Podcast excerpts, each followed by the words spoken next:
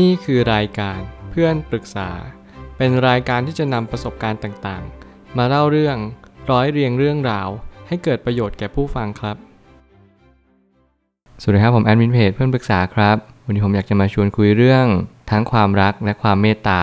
ก็เป็นสิ่งที่เป็นพื้นฐานของชีวิตอยู่ดี ข้อความทวิตจากดาลัยลามะ ได้เขียนข้อความไว้ว่า ความสัมพันธ์ระหว่างความรักและความเมตตา มันคืออีกมุมหนึ่งของความสุขที่แท้จริง ซึ่งความเมตตานั้นจะไม่สามารถแยกออกจากความรู้สึกพื้นฐานไปได้เลย ไม่ว่าจะเป็นวันแรกของชีวิตเรา ก็สามารถสัมผัสมันได้ณขณะที่เราได้รับรู้ถึงพลังความรักจากแม่ หรือจากคนที่เขารักเราอย่างสุดหัวใจ เมื่อข้อความทวิตนี้ปรากฏขึ้น แน่นอนเราต้องย่อมตระหนักรู้อะไรบางอย่าง สิ่งที่เราอยู่บนโลกใบนี้ มันมีทั้งความวุ่นวาย แล้วมันก็มีทั้งความสงบ ไม่ว่าคุณจะอยู่ตรงไหน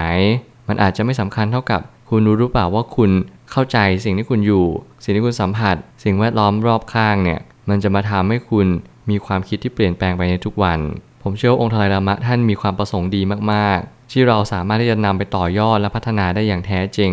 นั่นคือความเมตตาและความเอื้อเฟื้อเผื่อแผ่ซึ่งกันและกัน สิ่งหนึ่งผมเชื่อมั่นมากก็คือ ถ้ามนุษย์เราเรียนรู้สิ่งต่างๆ จากอดีต เราจะสามารถนำไปปรับใช้กับปัจจุบันนี้ เพื่ออนาคตที่ดียิ่งขึ้นได้อย่างแน่นอน แต่กลับกันถ้าเกิดสมมติเราไม่ได้เรียนรู้อะไรเลย ธรรมะสักเล่มก็ไม่เคยอ่าน จิตวิทยาสักหัวข้อก็ไม่เคยฟัง นั่นจะหมายความว่าบางครั้งเนี่ยเราอาจจะต้องเลือกที่จะฟังเลือกที่จะเรียนรู้กับมัน ไปพร้อมๆกับสิ่งที่มันควรจะเป็น หลายครั้งที่มีคนบอกว่าผมยัดเยียดความคิดของผมให้คนอื่น ผมก็กล้าบอกว่าถ้าเกิดสมมติเป็นสิ่งที่ดี ผมก็อยากยัดเยียดให้เขา เพราะว่านั่นคือสิ่งที่ทำให้ชีวิตเขาดีขึ้นอย่างแท้จริง ผมเลยตั้งคำถามขึ้นมาว่า เมื่อความรักเป็นส่วนหนึ่งที่ไม่สามารถแยกออกจากการดำรงอยู่ของมนุษย์ไปได้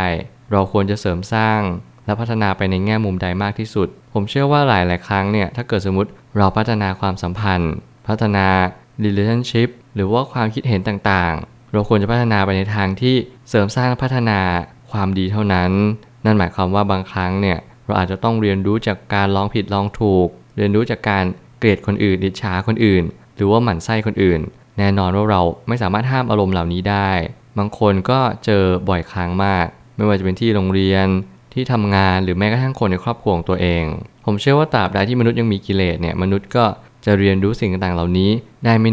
100%เราจะเรียนรู้สิ่งเหล่านี้ได้ตามปัญญาที่เรามีในตัวเอง นั่นหมายความว่าบางครั้งเราอาจจะเจอคนที่ดีและไม่ดีคะเค้ากันไป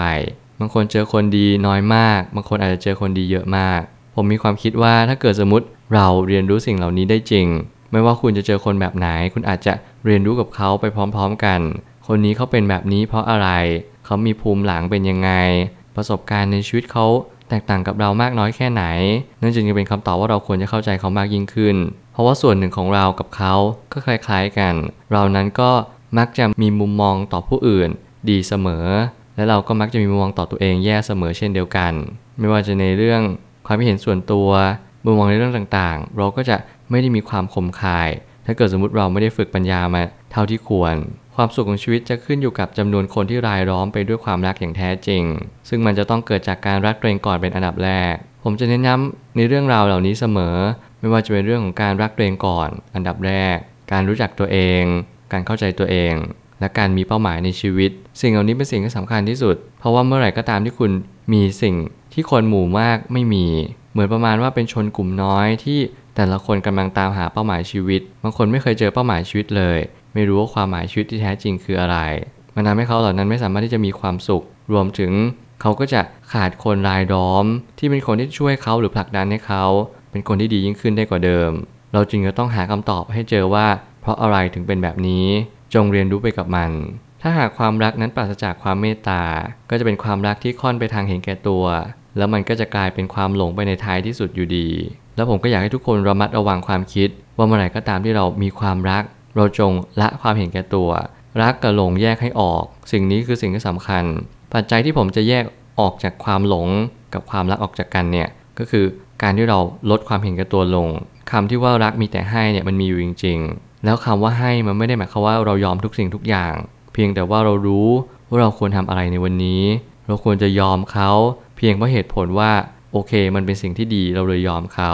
แต่ถ้าเกิดสมมติเขากำลังทำสิ่งที่ไม่ดี เราจะยอมเขาไม่ได้เลย นั่นจึงจะหมายความว่าเราก็มีจุดยืนในความดี มีกำแพงแล้วก็มีกรอบว่าโอเค เราทำได้แบบนี้นะ ทุกคนต้องมีขอบเขต ทุกคนต้องมีรั้วกั้นไม่ว่าคุณจะทำอะไรก็ตามแต่ไม่อย่างนั้นคุณจะหลุดไปไกลมากๆ ที่ใดมีรักที่นั่นมีทุกข์คำนี้ยังใช้ได้อยู่ทุกเวลา แต่ถ้าหากเราเพิ่มเติมไปว่า ที่ใดมีรัก วงเล็บ แบบเมตตา ที่นั่นมีสุข ก็จึงเป็นฐานะที่เป็นไปได้อยู่ ผมเชื่อว่าหลาย ๆ ครั้งเราอาจจะได้ยินคำนี้อยู่บ่อยครั้ง ไม่ว่าจะเป็นที่ใดมีรักที่นั่นมีทุกข์ที่ใดไม่มีรักที่นั่นก็ไม่มีทุกข์รักในที่นี้ผมเชื่อว่ามันเป็นรักแบบราคะ มันเป็นรักแบบเห็นแก่ตัว ความรักนั้นเจือไปด้วยความรู้สึกอยากได้ใครมี อยากได้สิ่งนั้นสิ่งนี้ต้องการสิ่งนั้นสิ่งนู้น ไม่ว่าอะไรก็ตามแต่ นั่นจึงจะเป็นคำตอบว่า เราจะต้องเรียนรู้ความรักให้ละเอียดถี่ถ้วน มีหลายคนกำลังบอกผมว่าหนูกำลังรักคนนี้ค่ะ ฉันกำลังรักคนนู้น ผมกำลังรักผู้หญิงคนนั้นคนนี้ ทุกๆ ครั้งที่ผมได้ยินคำเหล่านี้ ผมจะคิดอีกรอบหนึ่งว่า รักหรือหลงแยกให้ออก ผมไม่ได้บอกว่าความรักนั้นไม่ใช่ความรักทั้งหมด เพียงแต่ว่าเราต้องแยกว่านั่นคือหลงที่มันแฝงตัวเป็นความรักหรือเปล่า หลายครั้งที่ถ้าเกิดสมมติเรารักใครสักคนหนึ่งจริงๆแล้ววันหนึ่งเราจากเขาไป เรายังคงจะรักเขาอยู่หรือเปล่า ผมเชื่อว่าความรักมันไม่ได้แปลเปลี่ยนไปตามสถานะ แต่มันอยู่ในความทรงจำมันอยู่ในความรู้สึก คือมันไม่ใช่การที่เราจะบอกว่าเราต้องอยู่กับเขาตลอดไป เพียงแต่ว่าเรารู้เราเข้าใจ แล้วเราก็สามารถที่จะเข้าใจว่าความรักนั้นน่ะ มันไม่ได้แปลเปลี่ยนไปในรูปแบบใด มันคงสถิตอยู่ในจิตใจของเรานั่นเอง แต่ถ้าเกิดสมมติมันเป็นความหลงเนี่ย มันจะเป็นอีกลักษณะหนึ่ง ก็คือมันอยากกลับไปคบ มันรู้สึกว่าโอ้โห คนนี้ดีที่สุดแล้ว ผมก็เชื่อว่ารอยทองร้อยอาจจะยากมากๆ ที่ถ้าเกิดสมมติเราเลิกกัน และเราไม่ยอมเปลี่ยนแปลงนิสัย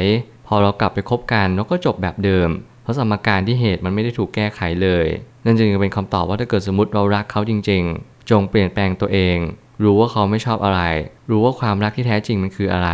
รวมถึงความดีเนี่ยเรามีกันอยู่หรือเปล่า ถ้าเกิดสมมติแต่ละคนไม่มีความดีเลย ผมกล้ายืนยันว่านั่นไม่ใช่ความรักแน่นอน สุดท้ายนี้ไม่ว่าใครในโลกใบนี้ก็ต้องการความรักด้วยกันทั้งนั้น ส่วนจุดเริ่มต้นของความรักไม่ได้อยู่ที่ภายนอกแม้แต่น้อย แต่กลับกลายอยู่ที่ภายในของตัวเอง เมื่อไหร่ก็ตามที่เราตามหาสิ่งภายนอกมาเนิ่นนานแล้วเรามองย้อนกลับมาที่จิตใจของเราดู เราจะพบอัญมณีที่สำคัญที่สุดก็คือ เราเจอความรักที่แท้จริง อยู่ที่ตัวเราเอง หลายครั้งที่ผมยืนยันแบบนี้เสมอ และกล้าบอกต่อว่านี่คือความจริงที่สุดและว่าเมื่อไหร่ก็ตามที่เรารักตัวเองเป็น เราจะเลือกได้ว่าเราควรจะมีแฟนหรือไม่มีแฟน คุณจะมีความสุขทั้งสองสถานการณ์เลย มันไม่จำเป็นว่าคุณต้องมีแฟนตลอดเวลา คุณไม่จำเป็นต้องกลัวเหงาเวลาคุณอยู่คนเดียว พราะคุณเติมเต็มความรักกับตัวเองได้ มันเหมือนกับว่าธรรมชาติคุณเปลี่ยนแปลงไป ถ้าเกิดใครมีสติมากๆ จะสังเกตเห็นเลยว่า การที่เราเลิกกับแฟนคนนี้ไปคบแฟนคนนั้น